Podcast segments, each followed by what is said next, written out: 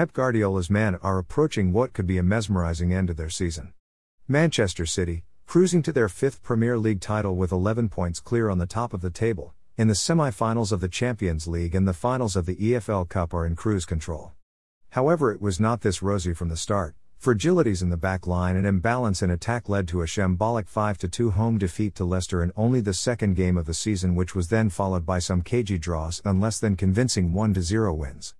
It wasn't until after the 1 1 draw at the Etihad against West Brom on 15 December that they turned things around and went on a sensational 21 games winning streak in all competitions that put themselves back in a position to contest for all four titles EPL, FA Cup, League Cup, and Champions League. Their quadruple dreams may have broken by Chelsea in the FA Cup semi final, but they still have a lot to play for.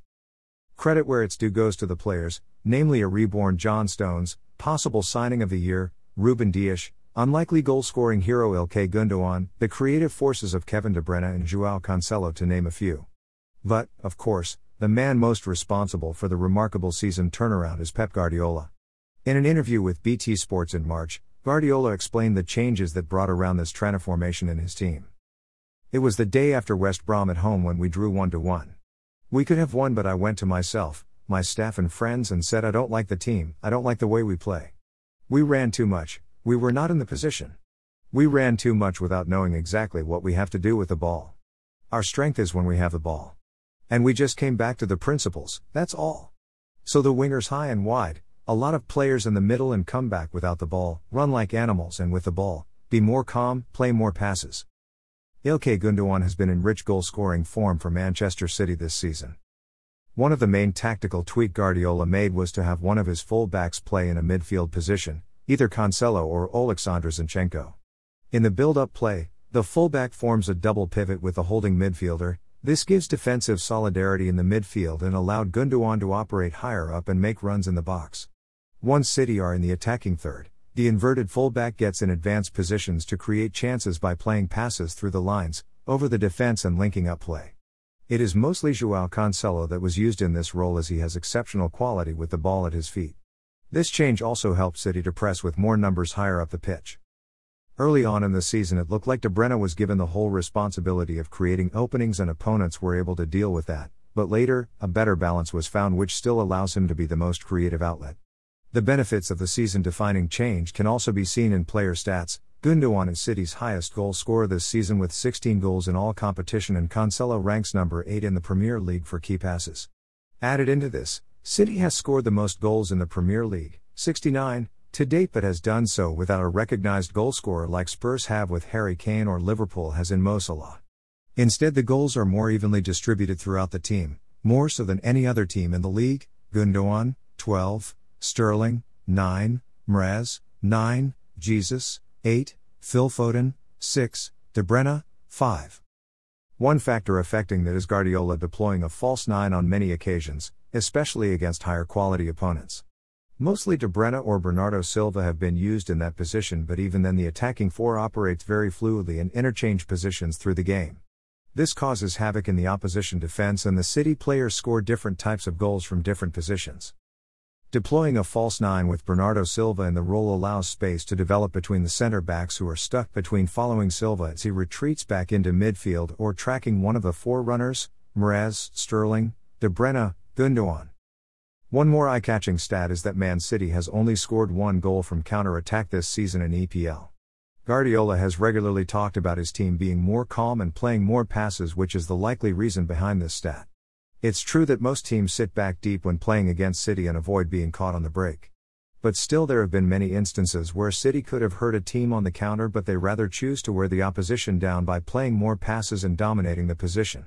Playing more passes is not just their way to attack but defend too.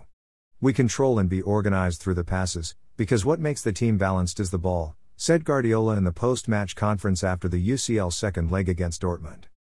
It's not three incredibly huge holding midfielders or physicality, what makes the team have good balance, compact, is what we do. With the ball. Extra passes help everyone be in the right position, and when you lose the ball, always you are organized, and that is what we have done since day one we arrived, but sometimes you need more time to get it. In defense, with one fullback advancing to midfield, the other one stays back and the two center backs spread to form a wide back three. This allowed City to play passes from the back, rotate sides, and control the tempo of the game. The inverted fullback and the defensive midfielder gave more passing options and also protected the back line.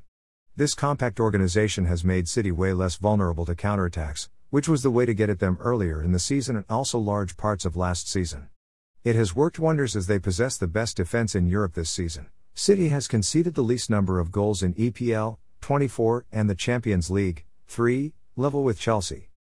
The centre back partnership of Dias and Stones has been a revelation for City this season. The resurgence of John Stones and the new signing, Ruben Dias, have been crucial for City's defence, keeping the previously impressive Laporte restricted to only a handful of appearances. The centre back pairing of Stones and Dias have been Pep's go to for the important games, and even when the two players have been paired with someone else, they have performed brilliantly due to the way that they are set up. One distinctive factor about City has been the heavy rotation. Pep Guardiola has made over 100 changes to his starting lineup in the league this season, well more than any other team. No places, other than Ederson's and Rodri's, can be taken for granted.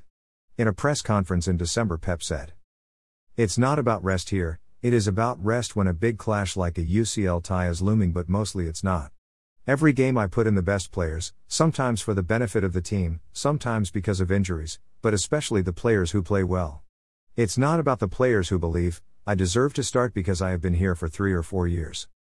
Sterling and Laporte have been the biggest victims of the regular overhauling, but that shows the performance and consistency Pep demands of his players. Rotation has sometimes not worked with the recent loss against Leeds attributed to too many changes. But rotation was necessary ahead of the Champions League second leg game against Borussia Dortmund, the most important game of the season until now.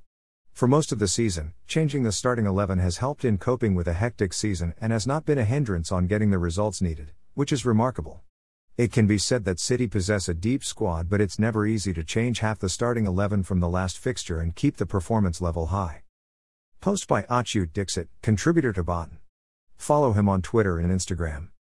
Share your comments and follow us now on Facebook, Twitter, and Instagram.